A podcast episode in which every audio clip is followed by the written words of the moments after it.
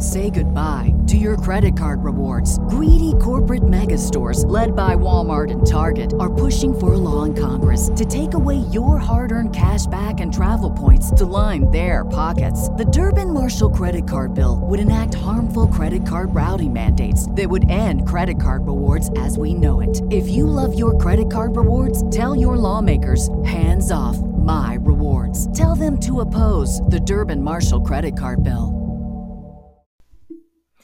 Okay, so I wanted to give this little disclaimer before the episode started. In my segments of the yearly recap, there are some stories that I did mention where I was talking about it um, previously in the show. That was previously that was my previously recorded news and gossipish segment, which I had to scrap because of the length of the episode. So if you hear me a couple of times say, like I mentioned earlier, please please ignore that completely and just um, go on and listen to all of my favorite moments of the year and just relax and just know that that was a mistake that was made on the on the part of your girl Stephanie. I'm only human. I'm not perfect. So this is just a little disclaimer telling you what's going on. Thank you and enjoy the rest of this um episode. Love y'all.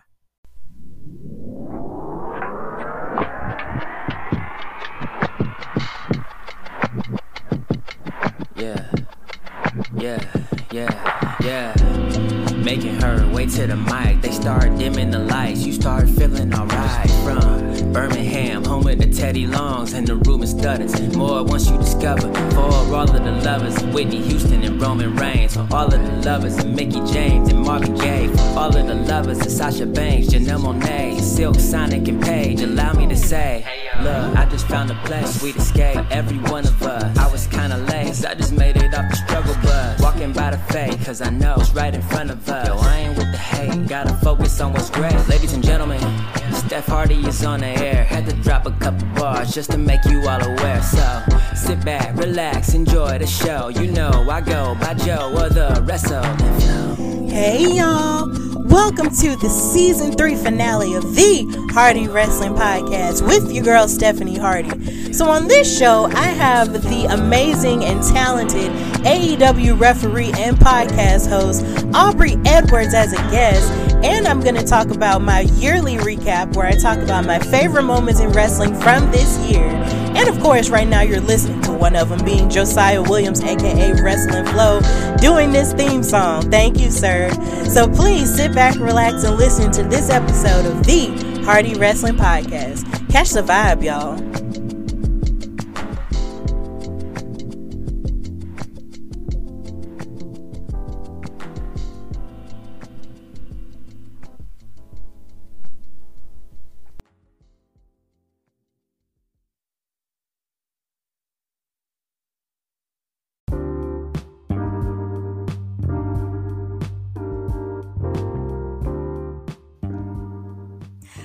Right, so on the Hardy Wrestling Podcast, I am so happy and honored to have the awesome referee and just Jill of all trades, Aubrey Edwards, on. Like, how are you? I'm so happy to have you here. I'm doing absolutely great, and I definitely appreciate your gendered use of the word Jill of all trades. Uh, very, very happy. Thank you. Appreciate that very much. Oh, definitely, because, you know, it's like you can say jack of all trades, but, you know, I mean, but you're a woman, so we it's best to say Jill. I like saying Jill of all trades. Let's let's promote the ladies as best we can, so I, I'm always down. Oh, definitely, definitely, definitely. So I'm going to start um, by asking you what I ask all of my um, guests on the show, and that's, when did you fall in love with wrestling? So I've I've told this story before, but now it's become very funny. Uh, I fell in love with wrestling when I saw C M Punk do the pipe bomb. I had only watched wrestling once before then. It was WrestleMania twenty-seven. I got together with a bunch of friends. I didn't know anything that was happening. I had to Google The Undertaker, literally know nothing at all about wrestling. And I just happened to watch the, the pipe bomb, which I think was like three months later. And immediately it was like, oh my God, this is incredible. I don't know what's real. I don't know what's not real. How much of this is him being a character versus how much of this is him being real. And now it's like, the fact that I work with someone like C M Punk is kind of just like trippy to me. He's still like this big celebrity, but like at the same time he texts me and like talks crap about my hockey team. So like, this is my life and it's wild. That's funny. It's so funny that you would say that, because I actually went to WrestleMania twenty-seven. Um, I was like seventeen years old, um, and that was like the last wrestling event, the last big wrestling event I went to before um, I was starting college. So that was a big deal for me. I was so excited, you know, to be there with my sister and my dad and stuff. And it's so great that it was the pipe bomb that kind of set it off for you. Like, if you're going to start somewhere, you're going to start with the bang. Yeah. And then the fact that you're working with him now, like, that has to be a cool full circle moment. It's it's wild. It's absolutely wild. We did this like little, uh, we're doing this big marketing event coming up this summer, and me and him worked together to do some promo shots last weekend, Wednesday, and we're like both sitting in the makeup chair, and I'm just, you ever have those moments where you sit back and go, what is my life? Like, yes. That's kind of what I'm feeling like right now, more so than I have like any of the last three years of this A E W adventure. Yeah, that's basically been me all this year. all this year but yeah, we're here to talk about you. So um before wrestling, did you have anything that you did professionally sort of before um you decided to pursue wrestling as a career? Yeah, uh I had kind of like an entire different I had an entirely different life that I led before wrestling. Um, I'm originally a uh software developer uh software developer so I worked in video games for ten, eleven years or so. Uh, I actually went to college to get my computer science degree, so I am a programmer. I'm a huge nerd. Um, I worked on, I think I shipped six different video games. I've worked on twelve or thirteen at this point. Uh, I, I do work with A E W games, so I've kind of come full circle in that respect. But yeah, I had a full-on career and like all these other things that I was doing. And then outside of that, I was dancing classical ballet, which had been a hobby of mine since I was nine years old. So it was sort of, I did the software development during the week and then the ballet in the evenings and on the weekend. And then uh, once I turned about thirty, ballet just sort of got replaced with wrestling. So I was doing wrestling practice, uh, or referee practice on the week, on the evenings, and then doing indie bookings on the weekends.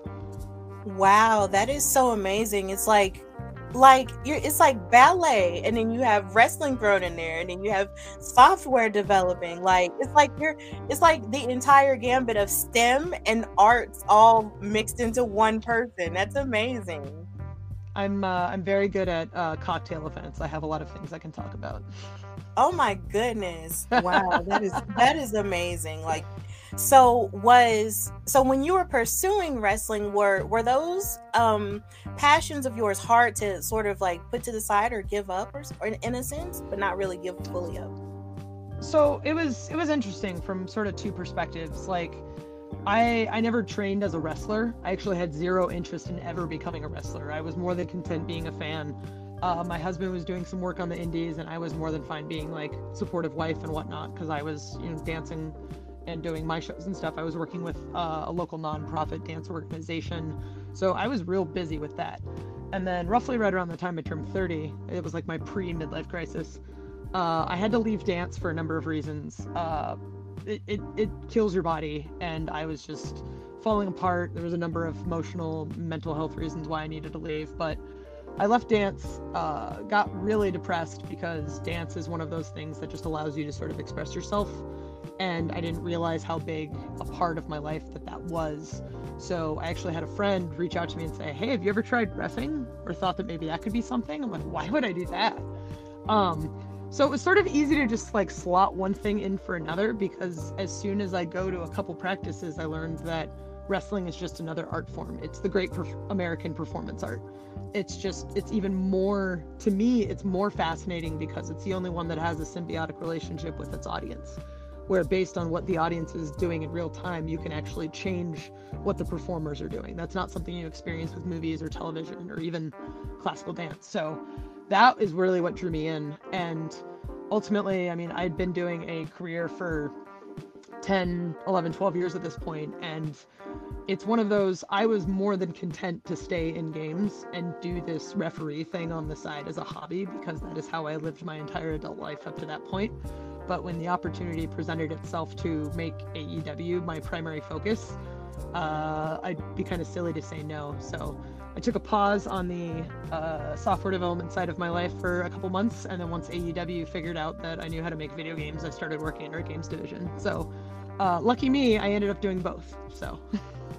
Yeah, you know, your story sounds kind of similar to my story with music as well. Like, I was sort of the choir girl, so I was making all of my life about singing all of the time until you get out in the real world and you're just like, oh Lord, what? Um, and then you sort of have a little bit of a crisis, you know, towards your mid twenties, you know, late twenties in my case, and you're trying to figure out, well, what can, what is it about me that can actually stick, and what will I feel happy doing? And mm-hmm. You know, and just like you, wrestling turned out to be that thing, you know, because I had been watching it since I was four. And it's just like, you know, I never expected wrestling to become so much of, you know, a huge monster of, you know, in my life, the way that it's become. But I'm really happy in that world. And it seems like you found a sense of fulfillment in that as well. one hundred percent. And I think there's...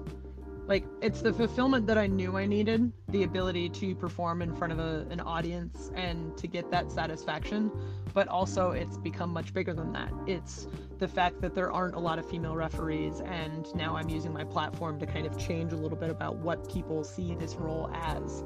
Um, I get to reach out to other people and talk about mental health. I get to talk about um, uh, being a bisexual woman. Like, there's so many different things that wrestling has afforded me that I never ever could have imagined. So not only is it just the personal satisfaction, but it's it's being able to help make a positive impact in the world. Yeah, definitely. It's always great when you can use your platform to sort of, you know, help others and not make it all about you, because at the end of the day, you know, we have to do, you know, what's best, you know, not only just for ourselves, but also to help others as well. So it's really great that you're passionate about using your platform to help others in that way. So when you started, you know, your wrestling journey, who exactly trained you, you know, in terms of wrestling and refereeing? And, um, And basically, what were the best lessons that you learned during that training time? Oh, boy. Uh, I was trained at a... unfortunately, they're no longer around. The pandemic sort of uh, put the nail in the coffin for them. But there was a local promotion in Seattle called Three Two One Battle. And I'd say the easiest comparison is if you took Jakara and added a lot of swearing. Uh, that's what Three Two One Battle was. It's very comedy-focused, very over-the-top, uh, very performative, more than... uh very hardcore wrestling. Not to say that we didn't have that. Uh there was one time I I've reffed multiple amazing technical matches through that promotion that are all super deep, with like Negro Navarro, Timothy Thatcher, like all of these guys that are big names in that scene had come through there. So that was sort of like where my start was. And uh I would say I have two coaches. Uh there was uh Chris Samuels, who was our head referee, and then Steve West, who was uh, the booker and promoter for the promotion. He was our head coach. So I sort of had those two guys guiding me down the path of referee. So I had someone guiding me in my basics, what it is that I needed to do as far as like filling that role, how I handle different situations in the ring, uh, before and after matches, all those things. But then also having the wrestler perspective from Steve was really important, because we're all one team in the ring. I always tell people that the referee's number one job is to tell a story, but it's never your story you're telling. It's always the wrestler's. So you can study till you're blue in the face about what it means to be a referee, but understanding how your role impacts the wrestler and what it is they're trying to do, I think, is vitally important. Yeah, definitely. And I think a lot of people really don't take that into account a lot of the time, because they're so focused on the stars. And it's cool to be focused on the stars and everything, but a lot of people really don't put... put into perspective how important referees are either. So I'm glad you were able, you know, to learn that. In fact, I actually enjoy watching the referees, you know, as they sort of matriculate through a match and how they sort of help to, you know, ch- like just be able to move everything forward and maybe move stuff backwards, kicking people out and all that other stuff. Like, it's important. Like, it's a pretty important part. So I'm really we glad that you had that experience. So it's just like a lot of people just don't take that into account. So I'm glad that that was a thing that you learned. So how exactly, you know, has the wrestling scene treated you, you know, since you've started, since you had started your referee journey? Uh, I have had like a, a really fantastic journey through wrestling. And I know wrestling uh, can be Uh, it can be a lot of things to different people, and I think a lot of it is I was surrounded by a lot of very supportive individuals. Uh, the Seattle wrestling scene is very close-knit, and I think having attended shows for a year and a half beforehand, and then becoming a performer myself, uh, there was already an understanding of, I knew the product, I appreciated the product, uh, I had a fascination for everything that my now, you know, locker mates were doing. Um, but it ultimately made getting into wrestling very easy, because uh, a lot of, I started in Seattle, but a lot of my indies was, you know, down in Portland, Oregon, or Vancouver, British Columbia, so between three and four hours east and north, uh, north and south. Um, but all of us ended up working together. So it's it's a very great group of people who all build each other up and give each other opportunities. So if it's one of those groups that if you worked hard, you got the spot.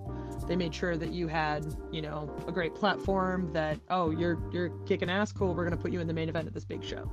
Like, it was really, really great to just be afforded those opportunities and get to work with awesome talent that was coming through. Um, worked a, a lot of big shows that, like, say, Defy ended up getting really big right around that time, and they were bringing in major talent. And I always personally feel that you become a better, uh, better at anything when you work with different people and work with people who are more experienced than you. So being able to work with people who had television experience helped make me a better referee. Um, and eventually it came down to, I ran into Frankie Kazarian at an indie uh, right before A E W got announced. And, you know, turns out we have an excellent time working together that night. He remembers my name, and, you know, the rest is history. Gives my name to the Bucks, and then five months later I'm in Vegas.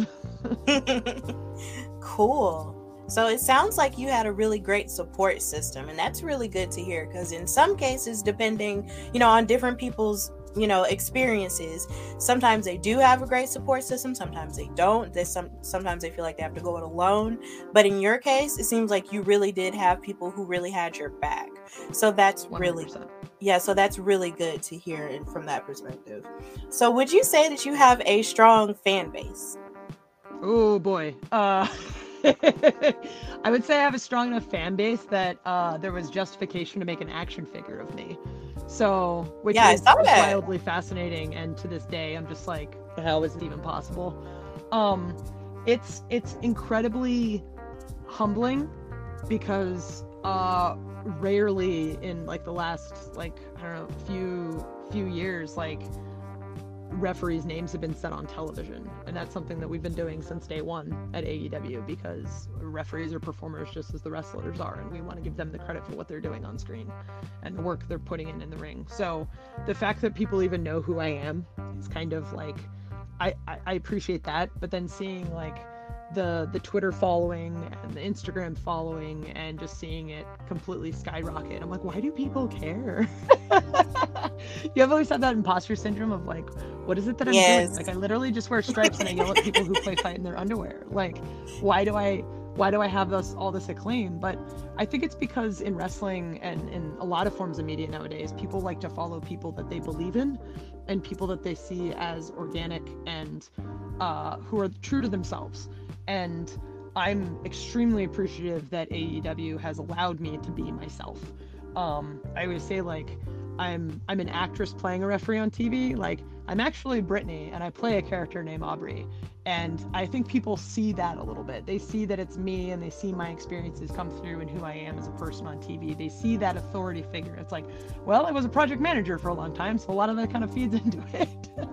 um, but it's great, because I see a lot of positive conversations happening on, on on my Twitter, on Instagram, on A E W's Twitter. Uh, it's it's just completely fascinating. So it's to be to have the idea that a ref can be popular, and like, it's still just completely fascinating to me. It's like, oh, did you know you have the number one selling action figure? Like, what is my life? This doesn't make any sense. So I'm just I'm just appreciative of everything. I know it could all be gone tomorrow, so I'm just riding the wave. Yeah, and I want to say congratulations, because I know that has Thank to you. Be a huge deal to have an action figure. Like, the idea that kids, you know, see you on T V and then they want to buy it, and they were like, I yeah. want, I want to play and I want to be Ref Aubrey. Like, you know, like all these kids grabbing action figures. Like, I'm gonna be Cody. I'm gonna be this person. I'm gonna be Aubrey. I want to be like, Aubrey. Right? Like, that's that's gotta be lit. Like, it's that's so cool. Gotta be it's incredible. A- My mom texted me a picture. She actually put my action figure in the Christmas tree and said, aww. I made you an ornament, and then sent me a video of the cat batting me down. Like, it's just like this, who would have ever thought that this conversation could even be happening right now? That is so wonderful. That is so cute. You're in a tree and a cat. Cats just love to knock stuff down, don't they? Cat doesn't care. Cat just wants Aubrey out of the tree. Exactly. So you did um, mention about um, how the pandemic affected a place where you used to um, train. So yes. How exactly would you say the pandemic affected your career in any way, shape, or form? And did you? And how were you able to bounce back from that? Um, I would say the biggest thing is I was still doing indies regularly prior to the pandemic. Um, A E W is really uh, a giving company, and they allow us the flexibility to work with companies outside of just A E W. Uh, of course, it's all on a case-by-case basis, but I was still actively very involved in my local scene, which is great because I wanted to give back to the people that helped give me uh, the ability to be successful. Um, so watching all of that sort of shut down during the pandemic was incredibly sad, um, especially because I have so many friends in wrestling where that was their primary source of income. And all of a sudden that dries up, and it's heart-wrenching, and it's it almost feels guilty in a way because we were extremely fortunate to be based out of Florida and being able to travel to Jacksonville to still put on shows, even in empty arenas. That, you know, for me, my travel schedule changed, but I was still working, and to understand how grateful we absolutely were in that moment to be able to still do what we do uh, made me so, so appreciative. So as Washington State started to open up things and we've started to do shows again, I've been making sure that I go back and I attend all the shows and I support all my indie wrestlers because I want uh, I want our scene to grow back uh, to where it was before, to the, the booming side of it. So I'm trying to just do what I can to support how I can. So um, like, for instance, I mean, I'm coming out to Alabama in January for my first indie gig since the pandemic. So I'm, uh, I'm terrified. I'm not going to lie. I was like, oh man, I don't know how to like ref on the indies anymore. I might, I might die. Well, um, I can say as a fan, um, experiencing the pandemic was, and experiencing wrestling, you know, in the eyes of this pandemic, it was really hard because I was wondering, you know, how this was going to affect wrestling. Because it's just like, you know, for such a long time, you had the ability and the option to go to shows, and then mm-hmm. all of a sudden you don't anymore. And then when you're watching T V, you don't see people and all this other stuff. You have to, you know, get used to the arenas being empty. But something that I did appreciate was the fact that you guys, you know, were able, you know, across the board, um, were able to, you know, pick up and still persevere in the midst of that. And it was a, wrestling is always, you know, a great escape. And it was always really mm-hmm. nice to sort of, you know, forget about everything that was going on with, you know, that, with that hard time that we're still technically in, and be able to, you know, escape into something that was still going on, because wrestling was still happening while a lot of sports weren't.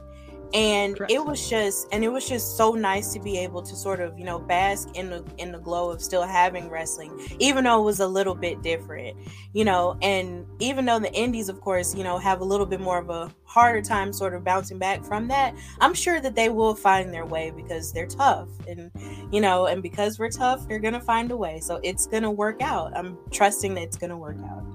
Um, it will. I feel like wrestling definitely. kind of teaches you that you need to be scrappy in order to survive and be successful. And uh, there's a lot of scrappiness in indie wrestling. It's part of the reasons why I love it so much. Is you've got that, like, we just got to drive. We just got to drive forward, make it happen. Yes, definitely.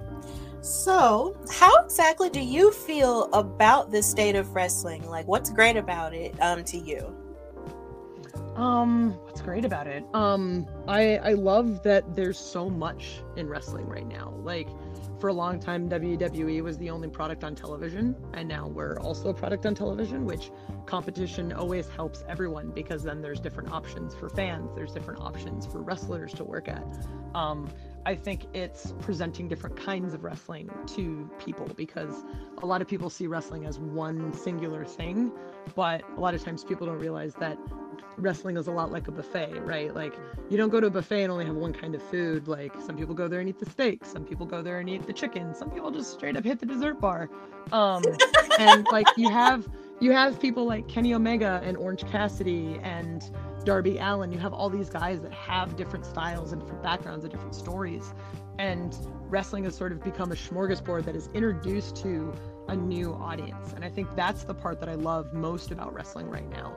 And even too, like, we have a very, very diverse roster. We have different, you know, body types, different sizes, different genders, different races, different sexual orientations. Like, it's definitely become something that we can show people you can be a wrestler and you can have success in this. You don't have to be a six foot four dude in order to pull this off and have a living. Like, you can look like how you look, and if you're the best at what you do, there are opportunities for you. Yeah, definitely. Like, it is really cool to see, you know, that there's a lot more diversity in wrestling, um, in what you can watch. It is really fun. It kind of reminds me of how hectic the nineties kind of was, even though I was a child and didn't understand, you know, you know, the, the science behind the numbers and all the ratings and stuff like that, because I was a child. You know, W C W and both of those things and W W E being on television just meant that wrestling was just on, and that's all I knew. But, you know, yeah. when you grow up and you learn about, you know, how stuff actually works, you're just like, wow, like, this was actually a big deal. And you see something like what's happening now, and it's just growing more and more. And it's just, and I feel like really the winners are really all of us fans and basically all the people one hundred percent who work in it. Like, we're all the winners, you know, and all the better for it, because there's so much wrestling, you know, for everyone and not just, you know, for a specific set of people. So exactly. that's, you know, so that's always the greater thing. So what would, what is your stance on the state of women's wrestling now? Ooh, um, I think, I mean, I I think women's wrestling has come a long way since, I think if we look at, say, like the eighties or the nineties, like, women are having competitive matches uh, that are very physical. Women are main eventing shows. Women are main eventing the biggest shows of the year. Uh, in my mind, women are equal competitors to men. And I think part of that is just, I've always seen it that way. Um, I've always been an equal to my male counterparts, so why wouldn't female wrestlers be equal to their male counterparts, right? Um, mm-hmm. I really appreciate that we're getting past the, what is it, the, the like novelty aspect of it. Like, um, I was talking to Ruby about this on my podcast, but uh, I reffed Ruby Soho versus Britt Baker at the Arthur Ashe Stadium for A E W Grand Slam. And the women main evented the biggest show in A E W history. But that was not a selling point. That was not something that was like, we're promoting this. It just happened to be a thing. And right. for me, that's a symbol of how far we've come as an industry, that it's no longer a checkbox that we're trying to hit. It's more or less a thing that happens that gets people excited. Um, I know that, for instance, like Shida and Serena Deeb have this amazing feud going on right now. And when they first had a match announced, I remember seeing chatter on Twitter about it, and everyone was saying, I'm most excited about this match on the show. And I think that match itself did a great number that episode. So it's, we see women themselves being the draw. We see women being in the main event, but we don't think about it as, oh, the women are doing really well. It's like, no, the wrestlers are doing really well. And I think that's really important and a good indication as far as where we've come as women's wrestling is concerned.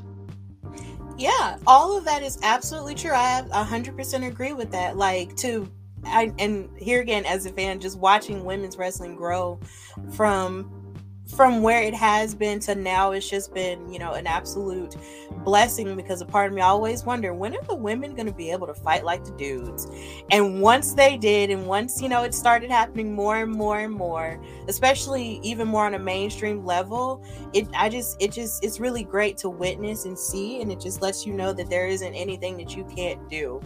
So mm-hmm. it just makes the little girl in me very happy to see people like Ruby Soho and Brit and Doctor Britt Baker, D M D, um, main eventing. And it is the norm. Like, you can wake up one day and watch a wrestling show and the women are the main event. You don't think twice about it. Like, it's fantastic. It's like, you can watch a match and see someone like you, you know, or a Jessica Carr, you know, re- or an Aja Smith, you know, refereeing, and it's normal.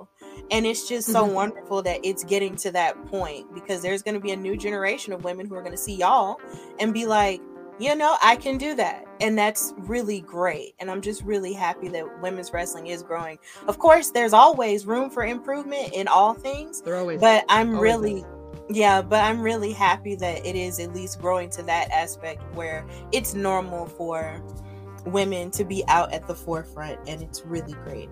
And the fact that you're a part of that evolution too, like that, that is, I know that has to feel amazing too. it's it's great. It's knowing that right now we sort of see, we still see reffing as this male-dominated portion of the wrestling industry, and thinking about, I was actually talking to Aja about this recently, but thinking about where we're going to be twenty years from now, like, is that still going to be the perception of what reffing in wrestling is? And I don't think so. I think there's a lot of things that very, there's not a, not a lot of us at this level, but what we're doing right now to sort of change the perception that when people turn on a T V and they see me reffing a match, they don't really think, well, you know, this is going to be different than, you know, the dudes because of X. It's like, no, this is going to be different because she's authoritative and because she doesn't take any guff from them. It's more about my personality than my gender. And that's the thing that's really valuable to me. Yeah. Now, I have noticed that in some of the matches that you have reffed on A E W and even in other matches, you know, sometimes the wrestlers can get a little bit tough with you. Like, not even just the fact that they'd yell at you or something, but even to the point to where sometimes they'll push you or shove you. Like, is that something that you're comfortable with? Because I remember the first time I saw it, I was like, wait, whoa, stop. But, like, don't do that. I, but is that something that you're comfortable with? Like, it's like, really? So this is like the the peeling back the curtain type thing. I think it was my second indie show ever my mom went to, and I ended up getting shoved by a wrestler, and she freaked out, and she's like, how dare he do that? I'm like, mom mom mom we talked about this, it's fine. we, we had just I actually proposed it, like, I thought I would, like, because he was a big heel and he was trying to heat, and I'm like, no no no just push me, it's fine, I'm over, it's great. Uh and like, to tell her, oh, it's It's it's predetermined. We talk about it ahead of time. Like, anytime I'm in the ring and something happens to me, it's because I've talked with my coworkers ahead of time about it. Um, consent is super important to me. Uh, it's not just something we talk about in sex. I think it's something that we talk about in everything physical in our lives. Like, I don't want to do something in the ring I'm not comfortable with, because ultimately, one, my safety is important, but two, also, like, I want it to come off as authentic. And if I don't believe in what's happening, then that's what's going to happen. Now, from a storyline perspective, if you don't want to shove me for the sake of shoving me, like, then what are we doing? It's kind of wasted. So if you have someone like Maxwell Jacob Friedman shoving me, like, you bet your ass I'm going to shove him back. So that's sort of where we end up getting into the weeds a little bit. Like, okay, well, if you shove me, now you're changing your story a little bit, because I'm not going to, like, just sit back and take it, dude. Like, this is who Aubrey is. So I think that's the important thing. And it's hard a lot because fans, I think, in twenty twenty-one know the predetermined nature of wrestling, but at the end of the day, we know we're doing a good job if, say, you have that reaction where you see someone shove me and you're just like, oh, and then you get mad, because that means we're doing our job. Yeah, definitely. It's so funny you brought up M J F, because that was the person who I saw do it. The, like, and I was just like, wait! I'm oh, yeah. That was, that was so a fun one. Oh God, it sounds so silly, but I was, I was really, I was kind of riled up, and I was like, Lord, no. Uh, you weren't no. the only one. I got a couple texts after that, like, how dare he? And I'm like, guys, it's fine. Oh, okay. Well, you know, as long as you're okay, you know, with it, that's all that matters. That's all that matters. Oh yeah, I love, okay? I love everything I get to do, and I'm very appreciative anytime that, like, my coworkers decide, hey, we're gonna put a little spotlight on Aubrey for a second. Uh, just as long as it makes sense for the story. That's ultimately my whole thing. Is, does it tell the story the wrestlers want to tell? Then yes, let's go for it. Okay, great. So what matches would you say are the hardest to sort of keep up with as an authority figure? Like, what's the most hectic match you've ever done? The most hectic match I've ever done was Blood and Guts in uh, mm-hmm. May of, I think, twenty twenty-one. It was two cages, two rings, uh, and we weren't in the ring. Uh, it was me and Bryce Remsburg, and then he ended up getting taken out by Tully Blanchard, so the later half of the match was just me. Um, but part of the ref's role is not just, you know, being the authority figure and trying to enforce rules, but something like that, there's a match that doesn't have rules, yet I'm telling you the story about how it's, like, the most difficult match I've ever done, and it's because I'm trying to yell production cues to people twenty feet across the ring while trying to not have the camera hear me, and, you know, tell everyone, hey, we have five minutes until the next commercial, to a million people at home watching. It's it's incredibly difficult and stressful, because we have the confines of a television show, and we're trying to work within uh, the space that T N T gives us. And that's part of why I love being a ref, is it kind of breeds into everything I gained from my project management experience in games, is that we're all trying to help each other make a good product. And part of that is me making sure that the guys and gals know all the information they need to get their match done in the amount of time that we have. Because ten o'clock rolls around, we got to be off the air. So let's do what we can with the time we have. So that one was easily the most stressful match I've ever done, just because there's a lot of running when you have two twenty by twenty cages. Uh, that you have to run around, and ten people all at the same time. It's a lot. It's a lot. Right, but I'm more than sure that you handled yourself, you know, in a great way, though. It was a lot of just heavy breathing. Yeah, definitely. You have to heavy breathe sometimes to get through the stressful moments. You have to do that. But I'm more yep. than sure that you held everything together, and every and all the trains ran on time and everything. So yeah, we made it. We made it. Yes, you made it through. Definitely, that's all that matters. So, what does it mean to you to be a part of um, the show that you mentioned that's going to be taking place in Alabama? Um, the Belladonna Division show, Coronation, because you're also going to be teaching a seminar and you're going to be a part of the show. And I'm really excited because I'm going to be calling the action um, as well. So how does it feel to be a part of something, you know, like this, an all female show down here in Alabama?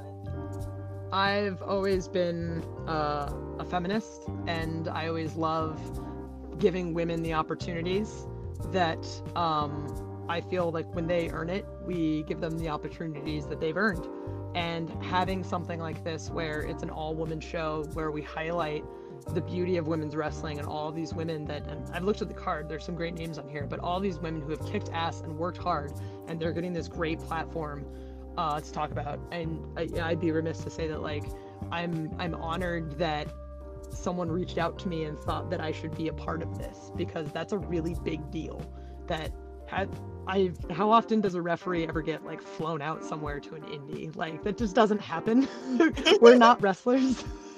That's not really, I think it happened once before I ever got hired at A E W. So I'm already honored by that fact. Um, on top of that, one of my favorite, favorite referees, uh, Becky Phillips, is also going to be refereeing on the show. Her yes. and I did an N X T tryout together, and she is just absolutely incredible. And so I'll get, I think this is the first time I'll get to see her since we did that tryout together. So it's a little reunion. Uh, I'm I'm the skipper to her Barbie. So uh, people are gonna not know what to expect when we're in a room together, because we, we get kind of wild.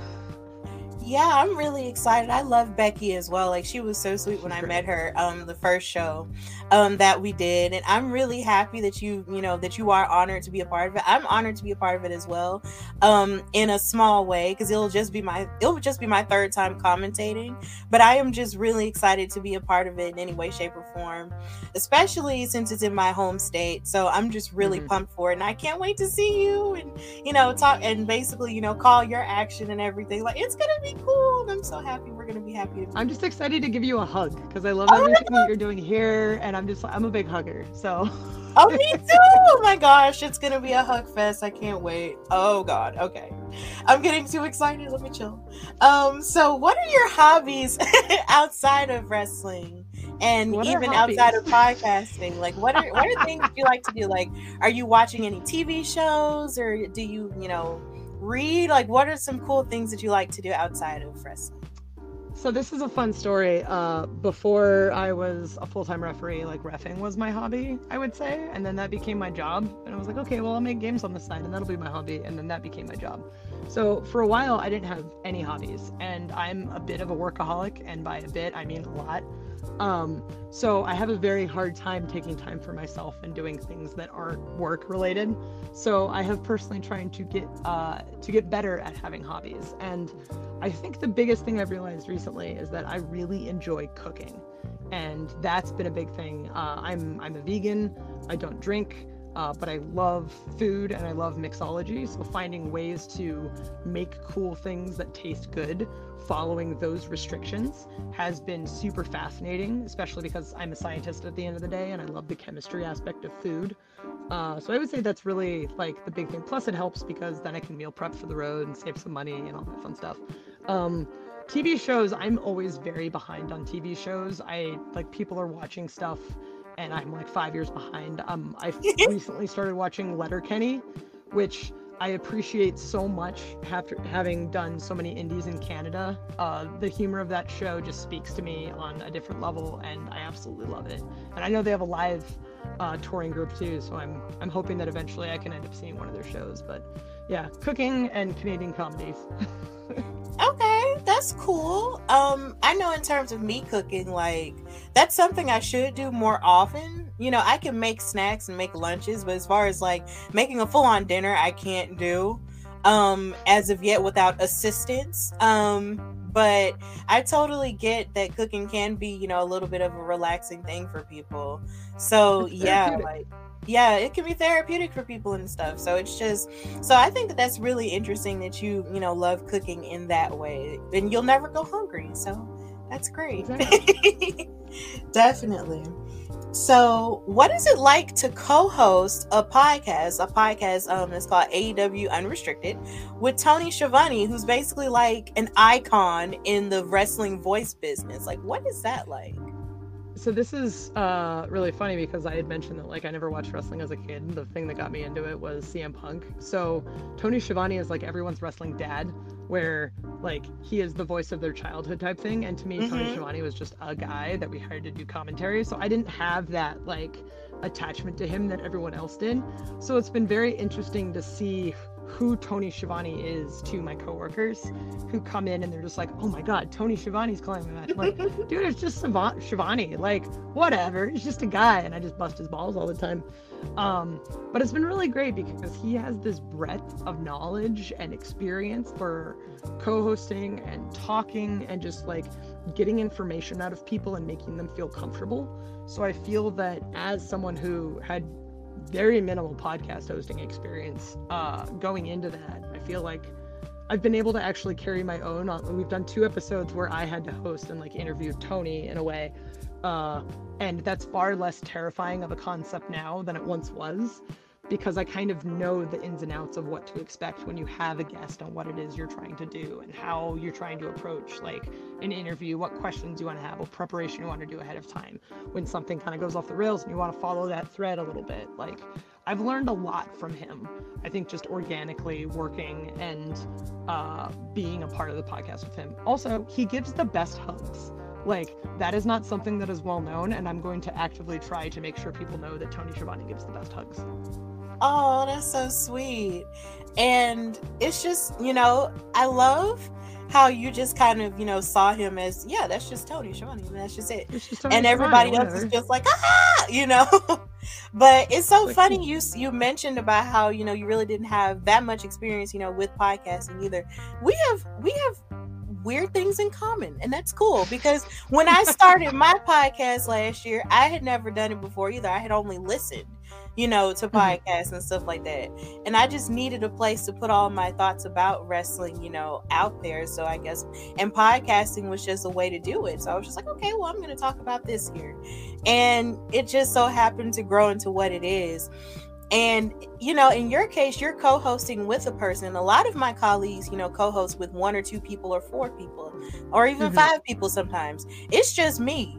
Like, my show is literally just me. And so anytime mm-hmm. I have a guest, I just get, I am very excited to have a guest. Because sometimes when I'm, I'm recording, excited. I feel like I'm talking to myself.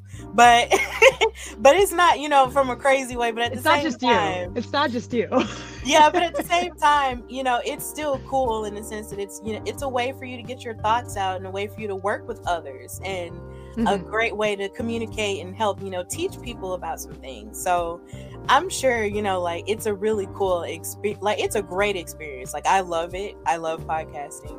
Um, and hopefully in some way, shape, or form, I can continue it. Um, even as I continue to matriculate and grow in wrestling.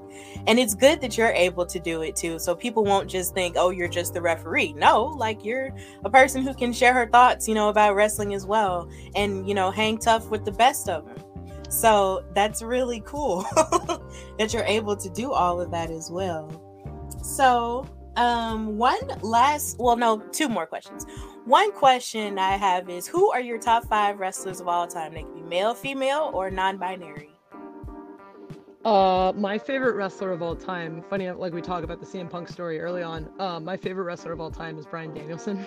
Oh, yes. Uh, There's actually this amazing GIF. If you Google Daniel Bryan crying girl, there's a picture of a girl in the front row, Raw, crying in his retirement, and that's me. Uh-huh. Um, so to come full circle and now ref his matches is kind of insane.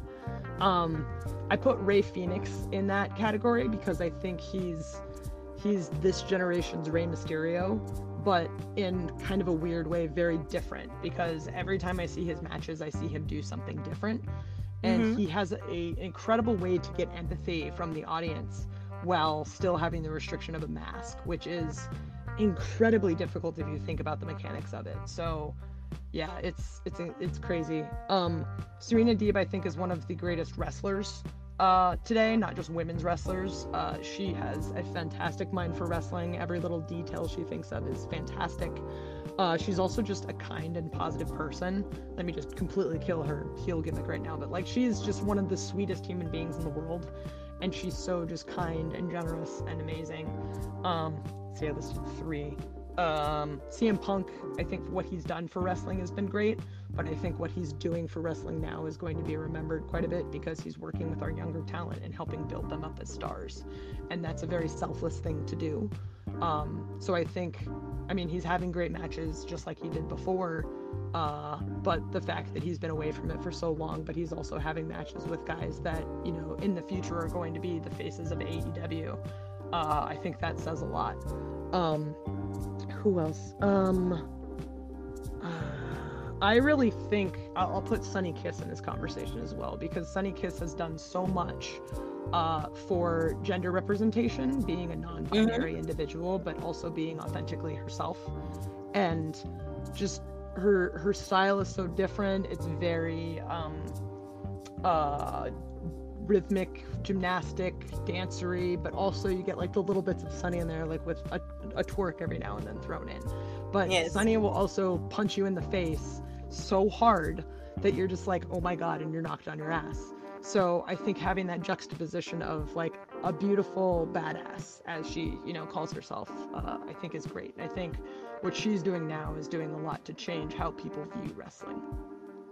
Yeah, that's a pretty solid list. And you know, when I was researching you, I did find that picture of you crying over Daniel, over um Bryan Danielson, and yep. you know, that sort of speaks to where he was and tending, and basically still is in our hearts. Like when he retired, mm-hmm. a lot of people's hearts were broken.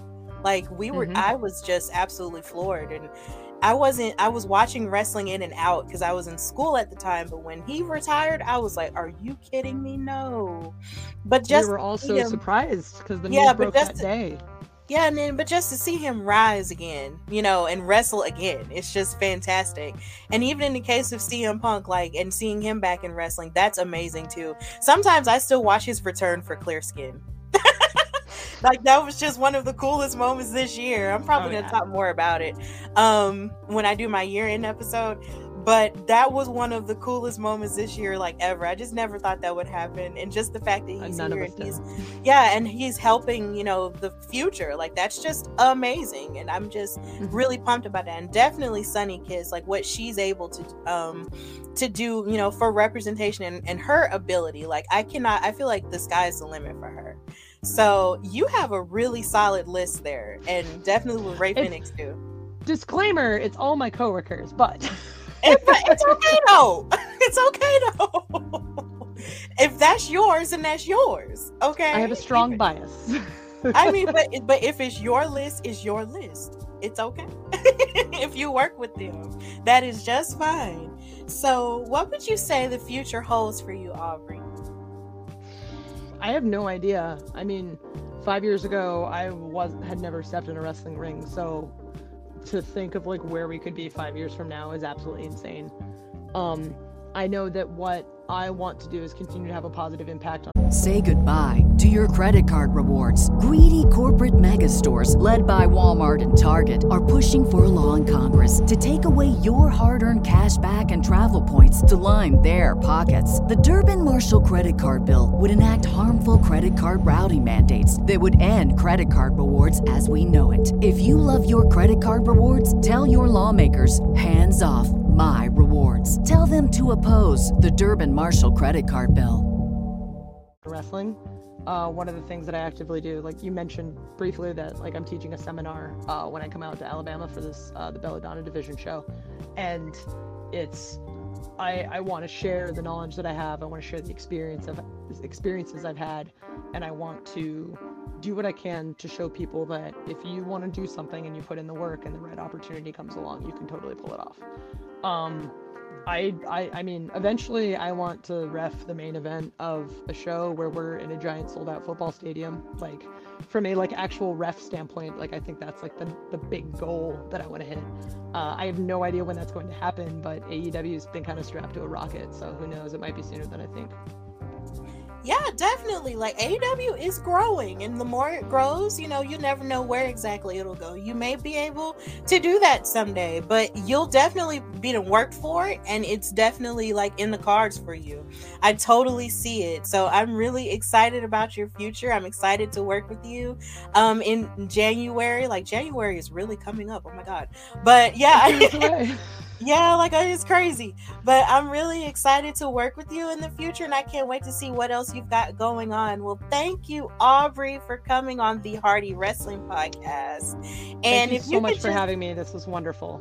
Yeah, this was really great. And if you could tell the people where they can find you and follow you, you know, and put yourself over and tell them what you got going on, you can do that now. You can follow me on Twitter and Instagram at Ref Aubrey. You can check out all the stuff that A E W Games is working on. I'm one of the, I'm overseeing game development projects over there. We've got some cool stuff happening on Twitch currently, so check it out at A E W Games on Twitter. You can also listen to the A E W Unrestricted podcast, new audio episodes every Thursday, and the YouTube videos come out on Mondays. All right. Well, thank you so much for coming on the Hardy Wrestling Podcast, and I hope to see you again on here soon. You know, like you can come back if you ever want to. We'll have to make it happen one day. Yeah, definitely.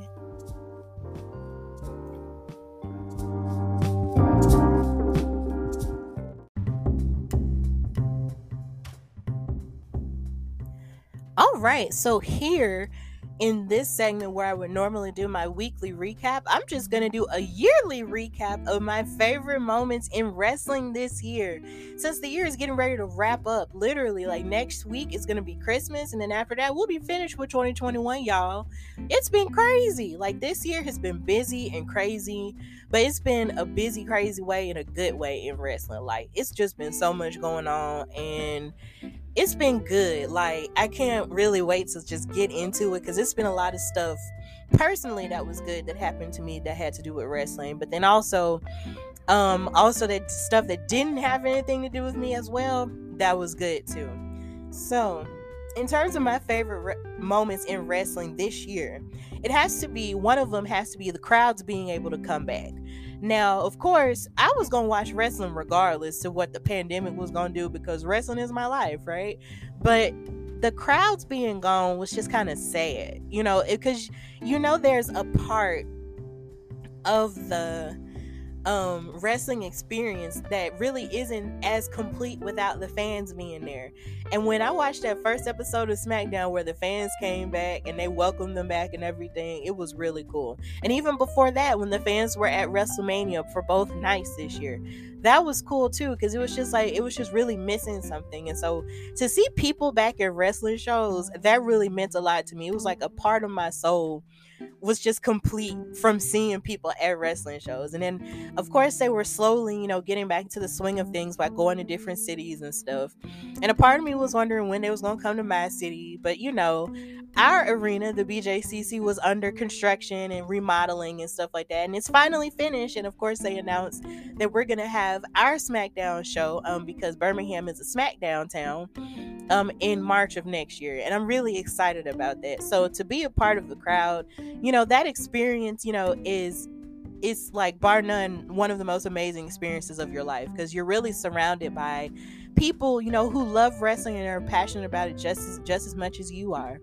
And then you make friends, and then you you know meet wrestlers outside and stuff like that. Like, that's gonna be amazing. So the idea that a lot of people were able to come back to shows and have those experiences and stuff like that, you know, that warms my heart. It was really good to see that this year.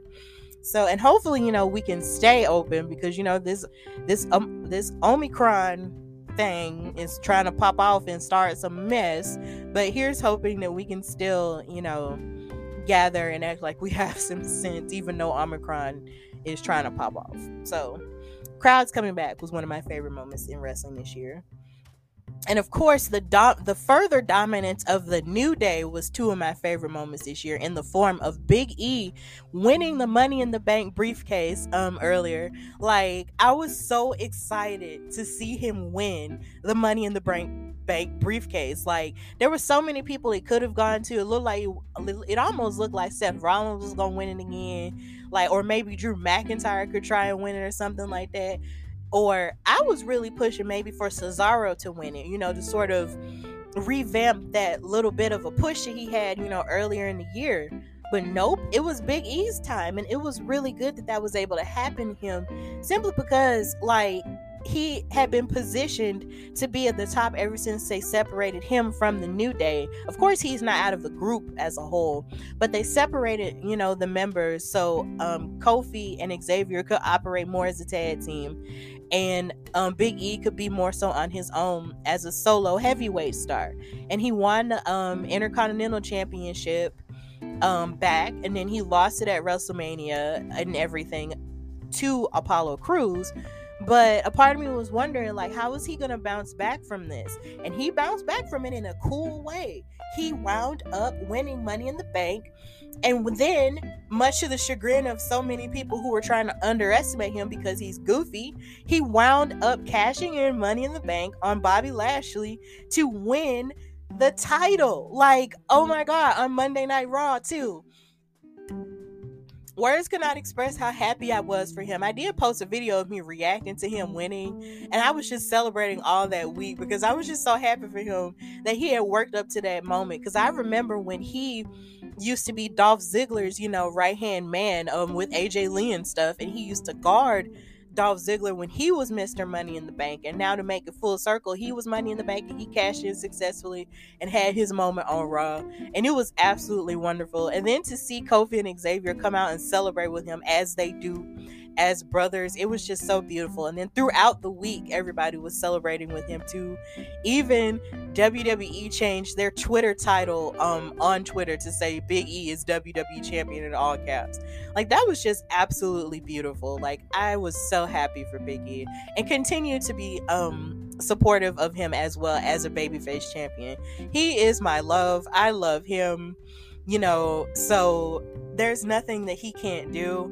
And even with him being champion, he's gotten so many opportunities to be a hype man at football games for Iowa, where he went to school, and actually be a, you know, an announcing hype man for different boxing matches and stuff like that. Like, he is making the best of the situation, and I'm so happy for him. And also, in terms of the New Day, you had Xavier Woods winning King of the Ring, which was something that he always wanted since he was a child. Like, this man can do everything under the sun. He can host, he can host game shows. You know, he has his own channel, Up, Up, Down now. Like, there isn't anything that this man can't do. And so, you know, and he always dreamed to be King of the Ring. Like, a lot of people get into wrestling to be the W W E champion or whatnot or whatever. He didn't want that. He just wanted to be King of the Ring.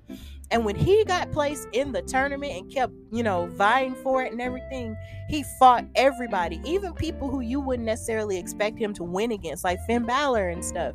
Like, he was able to show more of what he had to offer as an athlete, because a lot of people think of him as the mouthpiece and don't really give him a lot of credit in terms of his in-ring work. He is really a solid athlete in that ring. And so to see him go on to face all the people he faced and to win the tournament at Crown Jewel meant the world to me. And it also meant the world to me too, because he is my birthday twin and I love him so very much. So congratulations to Xavier for being King of the Ring. Even though he had to deal with some disrespect from the Usos crushing his crown and all the other stuff, he has a new crown and it's cooler. So it was beautiful, and I'm just really happy for him.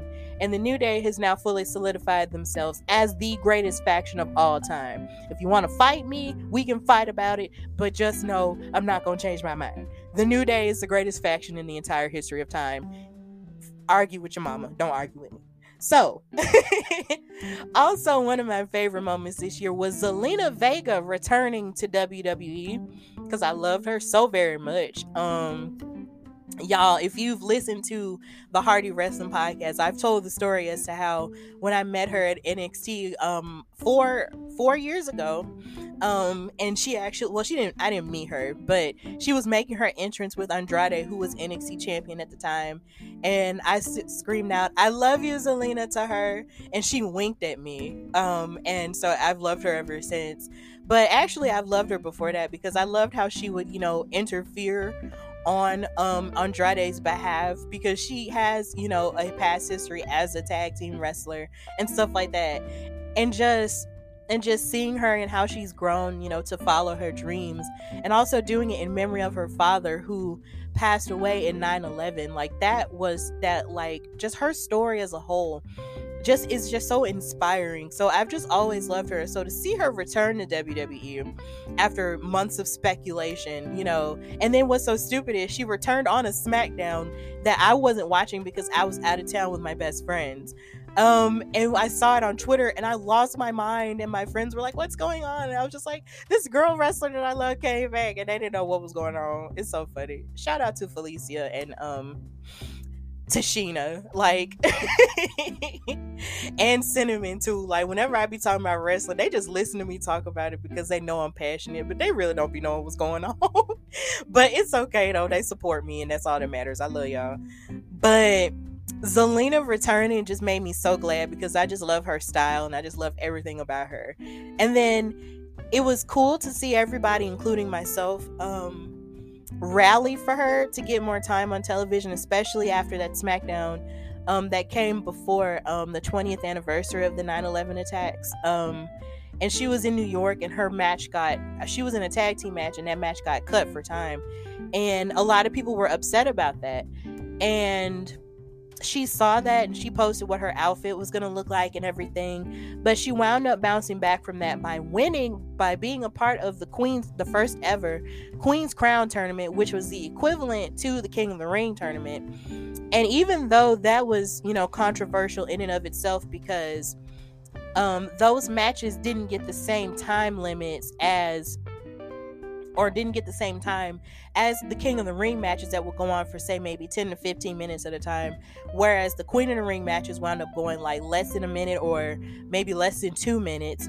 She still made the best of a crazy situation and won that entire tournament, and even beat Doudrop. Like, Doudrop is a force, right? So I didn't expect her to beat her, but she actually won and became the first ever Queen's Crown winner. So now she's the Queen of the Ring, and she's taken that character to great heights. Like, she's being the obnoxious royal type who will speak with an accent like, "I'm royalty" and all this other stuff, but when she gets mad at that crowd, she goes back to her Queen's accent, her Queen's New York accent, and then starts cussing you out in Spanish and all this other stuff. So I just love it, and I just love what she represents, you know, for Puerto Rican representation and everything. Like, I just I love Zelina Vega. I'm so happy she's returned, um and I'm happy that she's Queen of the Ring and now Women's Tag Team Champion with Carmella. Like, that's just cool.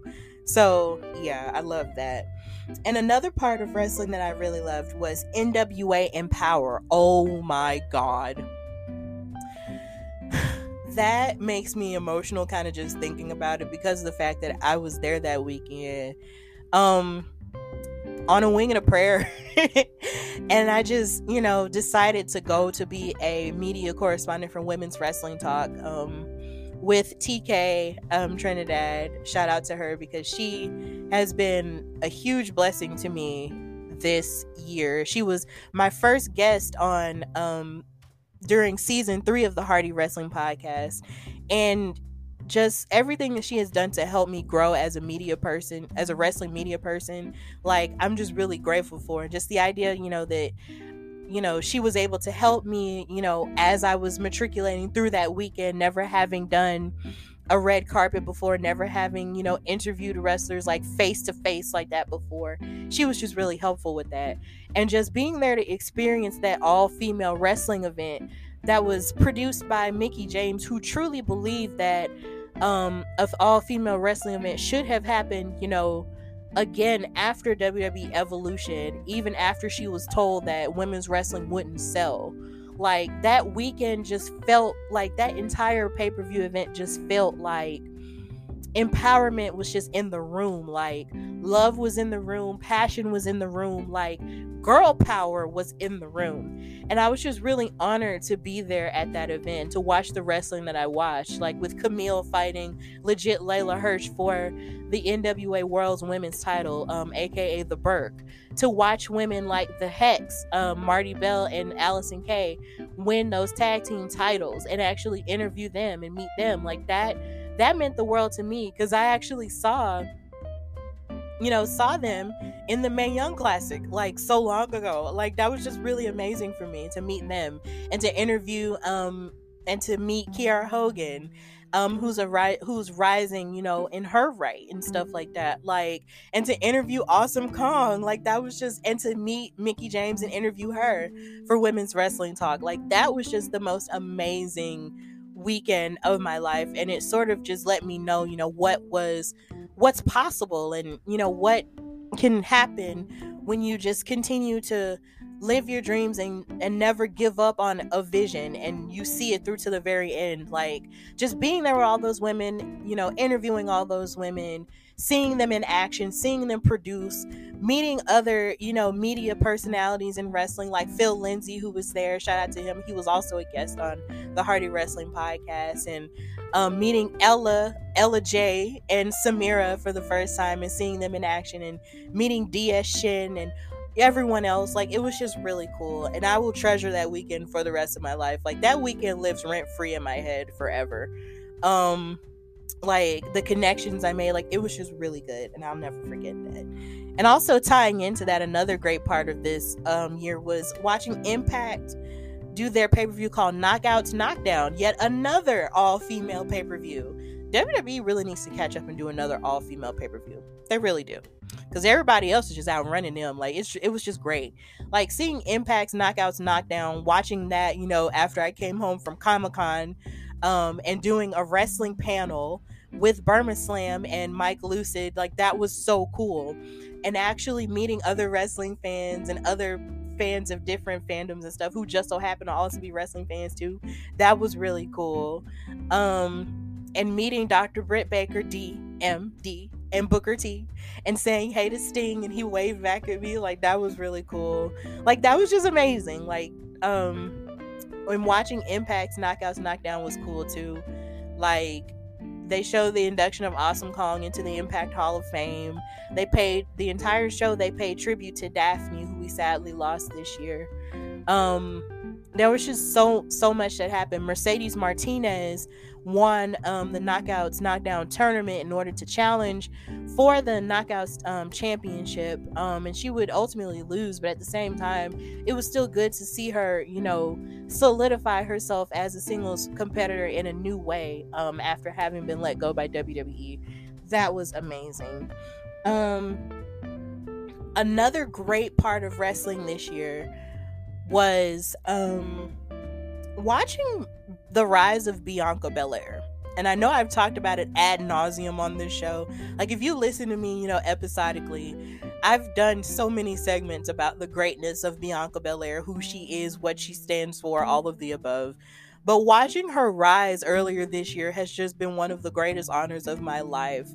Um, it's something that I wish probably would have happened when I was a child, but even still being twenty-eight years old and watching it and still being kind of like a kidult trying to figure everything out, it was still good to see, because you see this woman who worked so hard um, to be a wrestler even after this really wasn't her dream, and then wind up falling in love with it and getting better and better at it as an athlete, you know, after having done everything that she's done in CrossFit, volleyball, running track, all of the above. Like, just seeing her rise to the top of the occasion, win the Royal Rumble, becoming the second black person to ever do so and the first black woman to ever win the Women's Royal Rumble, and choosing to face Sasha Banks, making that the first time that two black women would ever main event in WrestleMania. That wasn't even the main event at first, but we pushed for it online and it became the main event of night one of WrestleMania. And just seeing that history be made, and just watching that match over and over and over and over again, like I have, it just gives me clear skin just thinking about it. Like when I just think about the magic that they put forth, it was just so wonderful. And just to watch Bianca win that title in front of her family, her her mom, her dad, her brother, her husband, who was just so supportive of her and everything. It was just so beautiful. And just to see the attention that it garnered, like that match won an ESPY. Like, it's so funny because when Be- when Becky Lynch came back and won the title in such a in the most controversial and horrible way possible that broke all of our hearts from Bianca, she was talking about what her main event did, you know, when she faced off against Ronda Rousey and Charlotte Flair. And in my head, I just feel like, you know, Becky, your main event may have been the first all-female main event, but let's be real, like, yours didn't have half as much as attention as Bianca's and Sasha's. Like, Bianca and Sasha were both labeled like the top five athletes that were searched on Twitter this year because of that match. Bianca and Sasha actually won an ESPY because of that match. Like, they're like, Becky's main event was nominated for an ESPY, but it didn't win. Bianca and Sasha's won that ESPY. They won Best W W E Moment. So, I mean, there's just so much attention that was given to them and Bianca because of that. So it's just like, when you think about, like, if you had to weigh which one, you know, actually meant the most to the public, it's definitely Bianca and Sasha.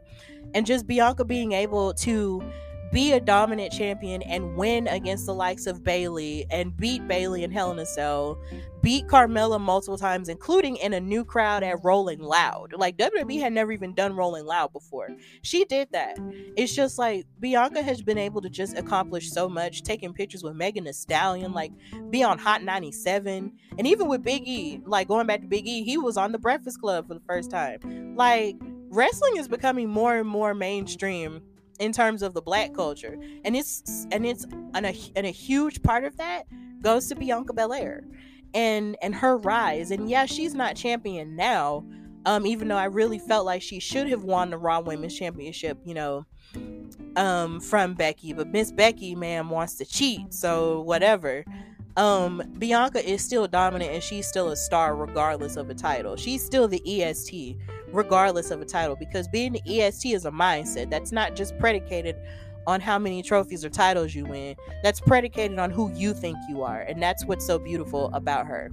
So yeah, I'm just excited to see Bianca rise even further within the next, you know, couple of years, and hopefully she'll be champion again, and that we won't have to wait umpteen years for that to happen. So yeah. Um, another favorite part of wrestling this year definitely has to be Roman Reigns's, like, run from, like, two thousand twenty all the way up until now. Like, he's just been, like, a hot mess, not in a bad way, but in a good way, like a hot mess, like, heel, just basically telling everybody what to do, bum rushing over his cousins and everything, bullying Paul Heyman, you know, into being his wise man, even though he just fired him yesterday and stuff like that. Like, Roman Reigns really has, you know, done an amazing turnaround in his career since coming back from his cancer diagnosis and stuff like that. Like, him turning heel was probably one of the best things to ever happen for him in his career, and Paul Heyman being next to him was definitely an amazing part of his career as well. And I'm sad to see that partnership go, but Paul Heyman and Brock Lesnar are just meant to be. So maybe they'll get back together, and then this will be a huge part of day one. But their entire run, Roman Reigns' entire run as champion, and just, you know, smashing them, stacking them, and being a needle mover, and, you know, being a part of the Bloodline with the Usos and stuff like that. Like, that has just been amazing stuff. And he deserves, you know, a lot, a, a lot of credit, you know, for carrying that and carrying SmackDown for so long. Like, that was just really cool. And then also with Paul Heyman's, you know, um turning point with Roman Reigns and um Brock Lesnar, this was also a star making turn for Kayla Braxton as well, because something that they had been alluding to on Talking Smack a whole lot was the beef between Paul Heyman and Kayla Braxton, and how he would always have something snide to say to her and stuff like that. And it's just like, it was just so funny to watch him sort of undermine her work as a journalist, but she was the one who was able to actually break the news that Brock Lesnar's suspension was lifted, and Paul Heyman was looking all kinds of scared. And just to be able to see, you know, a journalist be able to carry a, to being able to help carry a story like that, that was something that we really hadn't seen in a long time. And I thought that was really unique and cool and special. And I just think that was really cool for Kayla Braxton to be able to do that. And I just love her because she's from Alabama, and just everything that she's done in her career. Like, I'm, I'm, I just love Kayla. Like, shout out to you. Us Bama girls got to stick together. So that was just really cool. Also, it was cool to see Aja Smith on the main roster, as well as doing her N X T stuff as well. So um, that was just really awesome. And just on top of that, um, actually, uh, this is just going to be part one of what I enjoyed in wrestling this year. And I'm actually going to start with part two as well. So I'm just going to end this right here. And I'm going to start um, part um, two of what I enjoyed in wrestling this year. So stay tuned.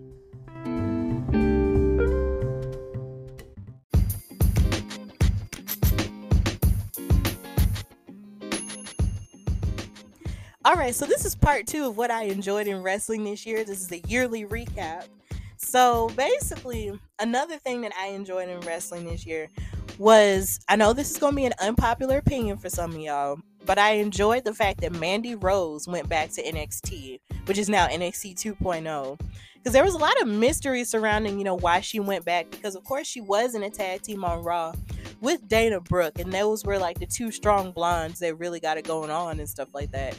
Like, that was cool, but it really wasn't giving what what they thought it was supposed to give. And Mandy's abilities in the ring were tending to get a little bit sloppy, so for her to go back to N X T and, you know, and polish up her in-ring work and then become this heel that was sort of walking backstage and sort of watching people in the women's division, and then going on to recruit J C Jane excuse me um J C Jane and Gigi Dolan, and create a faction known as Toxic Attraction, was really interesting. And then on top of that, to not only just be, you know, Toxic Attraction, and for them to be a talented faction, it's for them to go on and win the women's tag team championships, and then for Mandy to be able to usher in this new era of N X T and become and hold her first championship ever,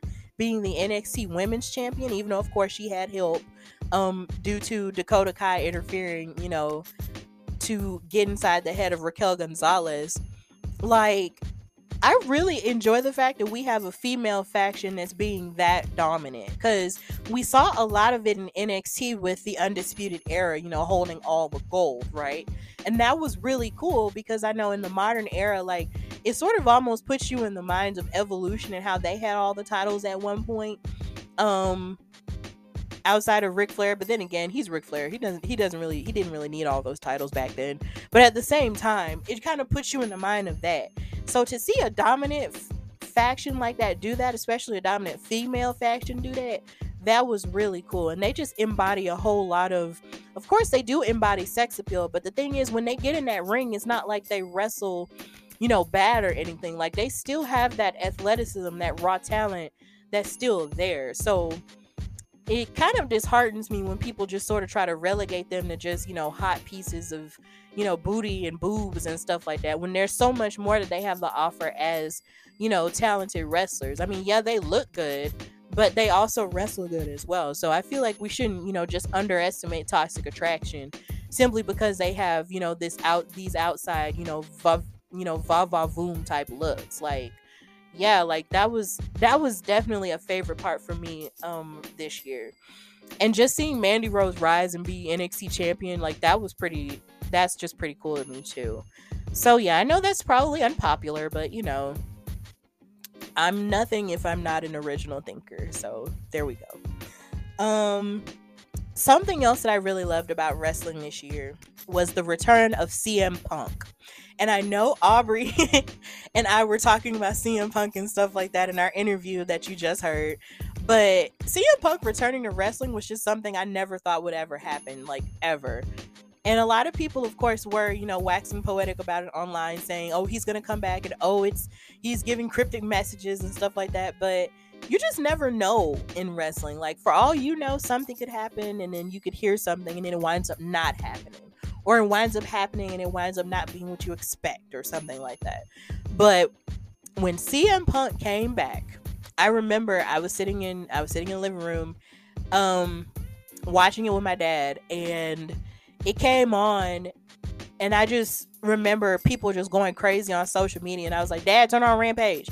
And he turned on Rampage, and C M Punk was slowly walking to the ring, and I just remember just just look at just glaring at the T V, just shocked. Like, the wrestling landscape was changing in a way that I just didn't think would happen, because I just never thought C M Punk would ever come back to wrestling. And once he did, you know, and just watching him soak in that moment and watch all those people in Chicago, his hometown, soak in that moment and scream and cry. Um, I'm not laughing at old dude who was crying. I thought that was wonderful, and it was very, you know, a raw feeling, you know, like it was just really good. And to see all those people with their shirts on, to see that one girl who was jumping up and down because he was there. Like, that was just amazing. And just hearing him make his speech about being back, about putting and putting over the, the, the younger guys and who have the passion that he had years ago and stuff like that. Like, it was just good to see him in a happy place to actually return to wrestling. Because wrestling, you know, was something that, of course, he loved. But then, of course, once he went to W W E, there was a lot of good stuff that happened for him. But then there was a lot of bad stuff, too. And it's just... you just kind of thought that he was finished after he left W W E, but he wasn't, you know. And then he did the U F C, and at least he tried that, even though it may not have worked out as well, he still very much tried. So it's just like you have him, you know, pursuing other passions, like with comic books and, and movies and stuff like that. So now he's back in wrestling, and it's just amazing to see him. And also, shout out to him wearing that pro-choice t-shirt in Texas. Like, that was just so cool. Like, literally, like, if you don't, this isn't a political podcast by any means, but I do believe in a woman's right to choose. It's our body, so back off. Um, so watching C M Punk do that and fight with the best of the best in A E W, like, that's just really cool, and I'm just really happy to see him. Also, to be able to see his wife, A J Lee, you know, step back into wrestling um, as a producer slash commentator for WoW um, Superheroes, which is set to come back. Like, that's really cool, too, even though there was a little bit of a lot of controversy with Tessa Blanchard being the face of the company in light of everything that she um, had done or been accused of in terms of her racism. Like, outside of that, A J Lee being back in wrestling is also really cool, too. And even though she left wrestling due to injuries and stuff like that, she said, you know, you never know. But she's having fun, you know, watching and signing these other women who are actually the future of women's wrestling. So that was really cool, too. So seeing her return to wrestling was great. And seeing her husband, C M Punk, return to wrestling was great, too. So here's hoping that whatever they continue to do, they continue to prosper and do good things um, as well. Also, another funny part of wrestling that I really enjoyed this year was Arn Anderson talking to Cody Rhodes about the Glock and splattering someone's brains. That was a lot, but it was really funny. And I just thought that was really, like, that was just an old head reaction to something bad happening to him. Like, look, if you try to rob me, baby, it's about to be on and popping. Like, I, I'm not going to sit here and just let you take my stuff. I'm going to hurt you. That was just really funny, okay? Arn Anderson, you know, we, we give him love all the time. Let's just continue to love on him from the wrestling community, because he's one of our O Gs, and we need to show love to our O Gs more. As long as they don't be, be like ratchet, problematic people. Let's just show love to our O Gs, because let's just appreciate them for what they give us now, even continuously as they age, because that was just really, really funny. Like, that's some behavior I expect to hear from my grandparents. Rest in peace to all of them, but seriously, that was the type of time they was on. My grandmamas were country, they would shoot. But anyway, that was just really cool. Um, I also love the rise of Jade Cargill and seeing her um, continue to find her way as a wrestler. And I'm hoping that she goes on to win the T B S Women's Championship on A E W as well. Like, there's just so much that she has to offer um, as an athlete, and she's only going to get better from here. So it's really cool watching her rise, and also flipping off people who call her matches or the other women's matches on A E W beer breaks and bathroom breaks and stuff like that. And also shout out to her for calling out, you know, people, wrestling fans who have problems with black women in wrestling. I know I was taking a break during all that, but I saw all of that take place. And let me just say that black women in wrestling deserve as much respect as anybody else, because, I mean, we're dominant, we're amazing. We represent, you know, black women in wrestling represent um, women who watch the product but aren't necessarily given the best opportunities or the best um, time or the best credit all the time. And they represent, like, they represent me, they represent all of us. And if you don't respect black women in wrestling, that just means that you just don't respect black women, period. And that's just something that you um, need to have checked yourself. That's a personal problem. You get that fixed. But as far as we're concerned, we're going to continue to take up space regardless of what any bully or any trash person has to say about us. And that's just the truth. Wrestling deserves to reflect the world in which we live. And in the world in which we live, black women exist and take up space, and we live and we thrive in abundance. So boom, pow, that's it. So Jay Cargill is going to continue to rise, and that's just the, the and that's just the meat and potatoes of it, and that's just it. So also with that, in terms of talking about black women, just watching the Phoenix rising of Naomi, who really wasn't given a lot to do on Raw, but then was placed on SmackDown, but now has this amazing storyline with Sonya Deville that I did talk about earlier in the show.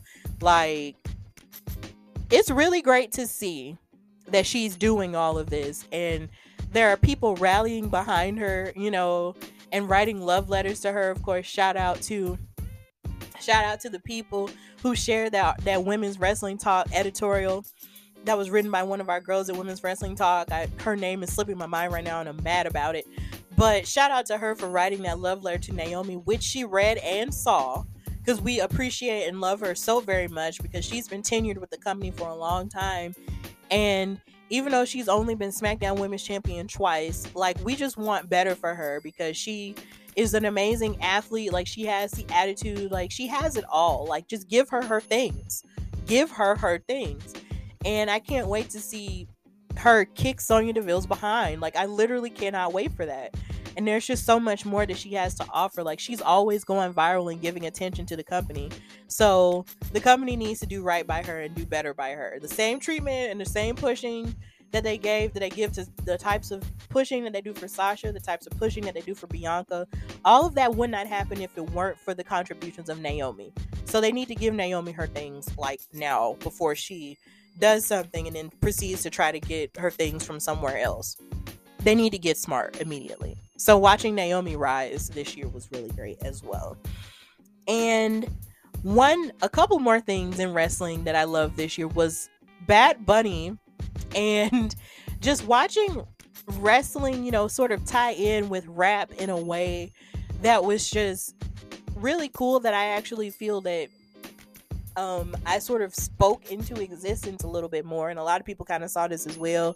You had, of course, Wale still being the ambassador of wrestling and rap, you know, making songs about with the Hurt Business and about the Hurt Business and stuff like that. You had West Side Gun giving love to so many wrestlers and actually being actually being featured on N X T television this past week. Like, that was cool.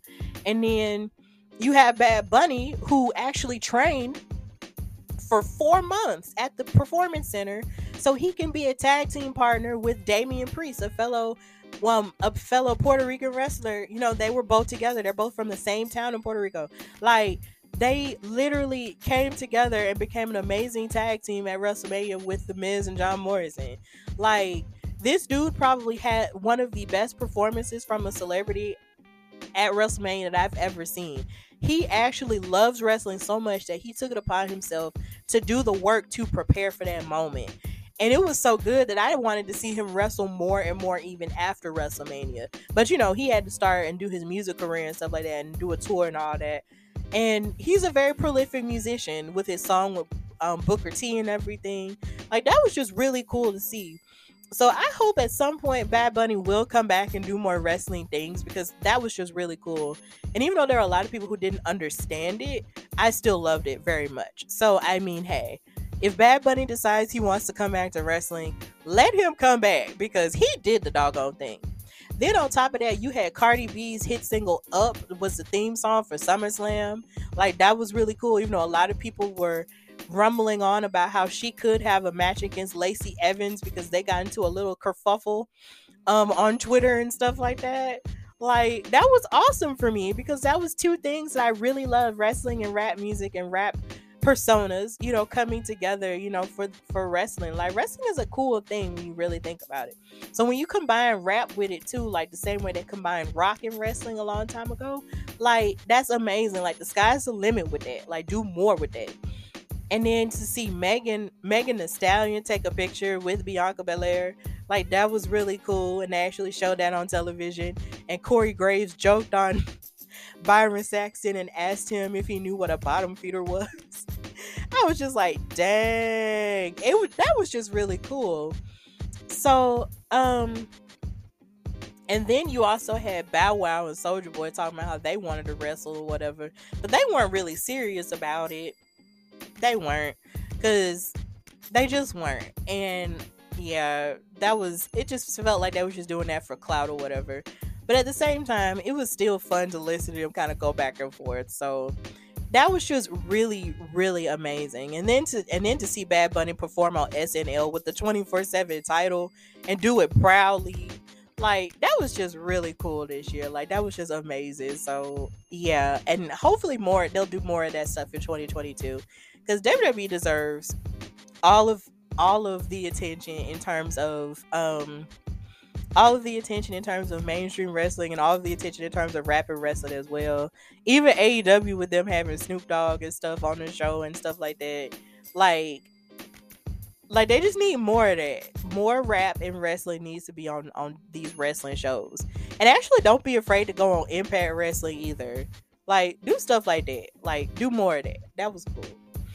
And then, of course, something else that I found amazing this year was the Pro Wrestling Illustrated's Women's one fifty issue, which I was so happy to be able to have bought um, and read that, and just see Bianca Belair be number one um, on the one fifty list, and actually seeing women that I actually met and interviewed this year on the list. Like, that was the first time that's that's ever happened to me in my life. Like, women that I've interviewed, like Deonna Purrazzo and Masha Slamovich, like all those women, you know, being on the list, and Thunder Rosa, who I had on the show in the past. Like, watching those women be on that list and knowing that I've actually, you know, in some way actually talked to them and, you know, helped put put attention on them in some way, shape, or form, like, that was just really cool. Um, and then seeing the our article that Ella J wrote about Empower, because we were both there, like, being able to read that article, you know, that meant the world to me too. Like, just being able just being able to say that you even know people and that you actually met and interviewed people on the Women's one fifty list, like, that's that just that's just something I just never thought would happen to me. So that was just really amazing. And then seeing Righteous Reg and reading his article about Jazz, um, whose action, who I actually had the honor and privilege of calling a match for her at the Belladonna show, the first Belladonna Division show that I did earlier this year in Gaston, Alabama. Like, that was cool too. So shout out to Pro Wrestling Illustrated for an amazing Women's one fifty um, magazine that I need to frame somewhere, because it's just cool. Like, I love it so much. It was really good. And if you haven't read it, please read it. Find it. Find it. Buy it. Read it. It's good. Um. So now to get into the personal parts of wrestling that I really enjoyed this year was making my debut as a commentator um, with the Belladonna Division. Like, I found out about this from Miranda Morales, who is one of my good friends in the podcasting, the wrestling podcasting space, and who's also a great ring announcer out in Arizona. Um, and my podcast is also run on her and Greg DeMarco's network called the chair shot media dot com. Um, she told me about this opportunity to commentate, um, and that Casey Dillon was looking for a commentator. And I was just like, well, I've never done it before, but I guess I could try, you know, I guess, because I actually wrote it down in my notebook one day, like maybe I could try commentary or something. And it actually manifested and happened that way. And Casey heard me and heard the podcast and wanted me to do it. And I was just like, oh my God, are you serious? And just learning how to gather information on these female wrestlers, because this is an all-female promotion here in Alabama, and putting all this together and being able to interview, you know, Casey and interview Veronica, who's also um, a co-owner of the Belladonna Division along with Casey, and interviewing women who were a part of the show, like The Woad and Valentina Loca, like, and Kaylina Keene, whose third wrestling show was that first show. Like, that was just amazing. And just being in the locker room with these women and talking to them and just, you know, getting their information and making sure I had everything I needed to help, you know, tell their story in the match. Like, that meant the world to me. Like, I had never done anything like that before. And just to be able to do anything, do something like that, and to make them look good on commentary was just really cool. Like, I watched videos of commentary, like studied, you know, the best commentators, you know, tried to find what my vo- voice style was. And I just did my very best. And that's all, I guess that was all I could really ask of myself, to show up and do the very best for that show and for the second show as well. And I had the best partners um, with me, like Scott Resner, the funeral director. Thank you so much. And I want to have you on the show at some point so we can talk about what that experience was like. Um, who is a constant commentator, you know, for Spartan Wrestling in Gaston as well. Like, just having him help me throughout all of that, like, that was just really cool. He didn't have to do that, but he did, and that was just amazing. So being a part of that, you know, just meant the world to me. And just watching these women, you know, at the top of their game, you know, who wrestle week in and week out all the time, you know, just, that was just amazing. Like, these are like superheroes, and I'm just the girl who gets to talk about them, and it's just amazing. So um that was just really cool. And then doing it for the second show, that was cool. And then hopefully, if everything goes better in my life, um, I'll come back for the third show and commentate for that. And for the first time, the Belladonna Division will be on Fight T V. So that will be really good, too. So um, for the second time, I'll actually be involved with a program, with a wrestling program that will be on Fight T V, because I w- became involved with Women's Wrestling Talk this year as well. And that was amazing too. That feels like I'm in school, because I was actually thinking about going back to school for a communications degree or a journalism degree, um, for a master's. But joining Women's Wrestling Talk and getting taught by Emily May and T K Trinidad is all the schooling that I would possibly need. And all the women that's on staff, Nikki, Dreon, Santana, Katrina, Ayla, like everyone, um, Ella, Samira, um, Queen P R of um, those wrestling girls, like everybody, I've learned so much from them this year. And just being able to meet them and learn from them every single week, you know, has just been one of the greatest blessings of my life. Like, T K didn't have to say yes to me. Like, she didn't have to want me, but she, like, she could have said no, because I'm just starting in this. Like, I just started this podcast like last year, and the idea, um, which is about to be two years ago, but the idea that she actually saw something in me and wanted me to be a part of her baby, like, that just continues to mean the world to me. And hopefully, you know, we can continue to grow together, and I can help Women's Wrestling Talk grow, and she can continue to help me grow and stuff like that. And we can help each other grow, and it'll, and women in wrestling media can continue to get more respect, um, because what Ella J went through with Tony Khan was just trash. And even though he apologized to her and everything, it's just, women deserve respect in, in wrestling media. And I really feel like we're, the Women's Wrestling Talk is kind of like the Avengers of wrestling media, of women's wrestling media. And I'm just really honored and humbled to be a part of it in any way, shape, or form. So that was just beautiful. Um, so that's really about it. And I'm just really happy that this podcast has grown to the point to where my followers have grown, um, because my Spotify rap said that my followers had grown about maybe two hundred percent or something like that. And people all over the world are listening to me, like people in the U K and Ireland and Singapore and stuff like that. And of course, people here in the U S are listening to me too. And that just means the world to me. So hopefully, what I hope more, more of what will happen next year is, I guess, more exposure for myself and the Hardy Wrestling Podcast brand, and more people will actually buy my merchandise that I have on t public dot com. It's the Hardy Wrestling Podcast store. Um, my merch has been on sale for like fourteen dollars. my wrestling, my um Hardy Wrestling Podcast logo t-shirt has been on sale for fourteen dollars for the holidays. So please buy that. Um, if you already haven't, if you love the show, please buy the merch. Um, and hopefully, you know, I can just continue to grow more as a media person. You know, the sky's the limit. Um, shoot for the stars, aim for the moon. That's what Pop Smoke says.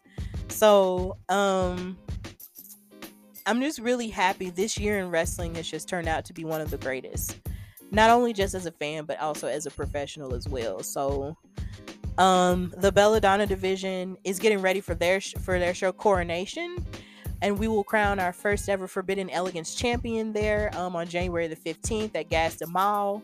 So if you haven't bought your tickets, please go. I'll be there. I'll be commentating. Aubrey Edwards will be having, who I interviewed, Aubrey Edwards will be having a referee seminar, and she'll be a part of the show as well. So please, you know, buy your tickets and come out. Like, the future is bright over here, um, for your girl Stephanie.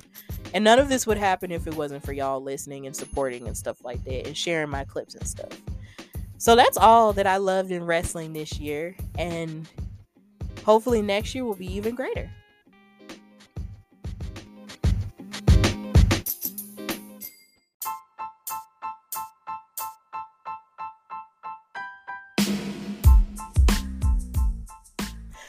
All right, so we've reached the conclusion of this season finale of the Hardy Wrestling Podcast. Um, as always, know you can follow the Hardy Wrestling, the Hardy Wrestling Podcast, on Instagram at Hardy Wrestling Podcast, and on Twitter at Hardy Wrestle Pod.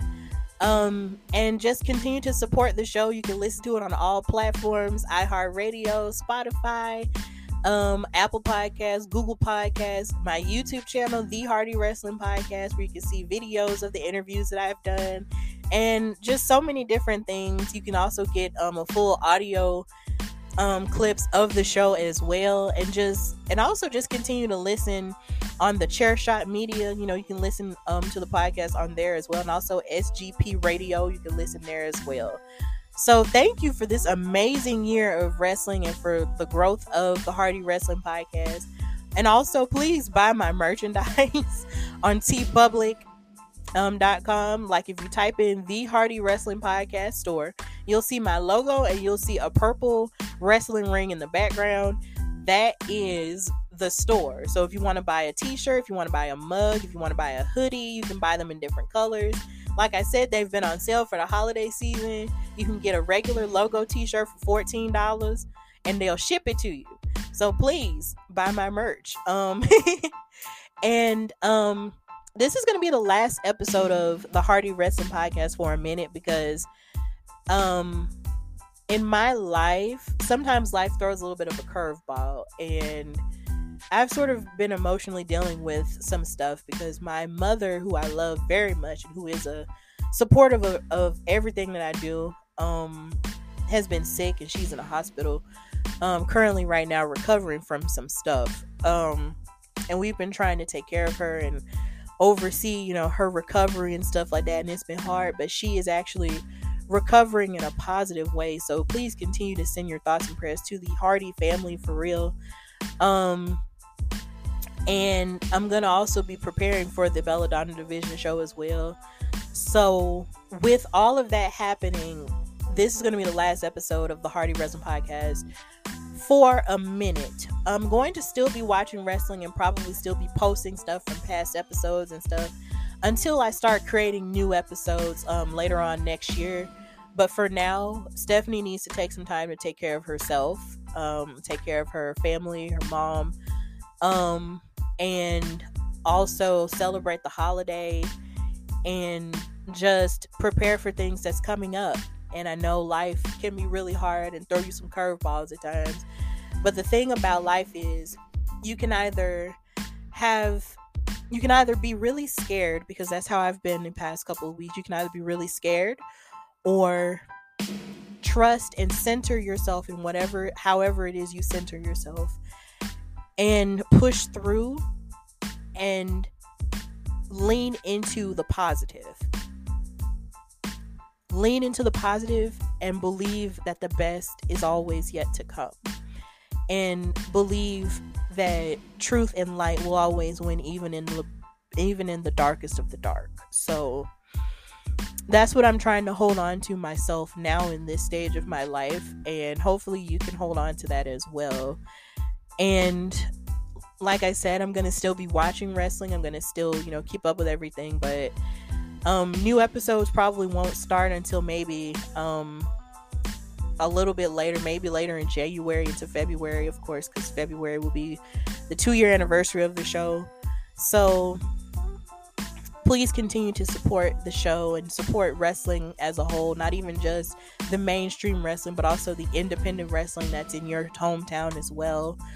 Um, and just continue to love each other and support each other, and most importantly, love yourself and take care of yourself, because you all you got. So with that in mind, um, I want to thank Aubrey Edwards for coming on my show and for being a great guest on this season finale of the Hardy Wrestling Podcast. And continue to follow her and support her wherever you see her. And until next time, this is the Hardy Wrestling Podcast with your girl Stephanie Hardy. Um... Have a great holiday. Have a great new year. Um, watch day one and relax with the fam or whatever. And bye, y'all.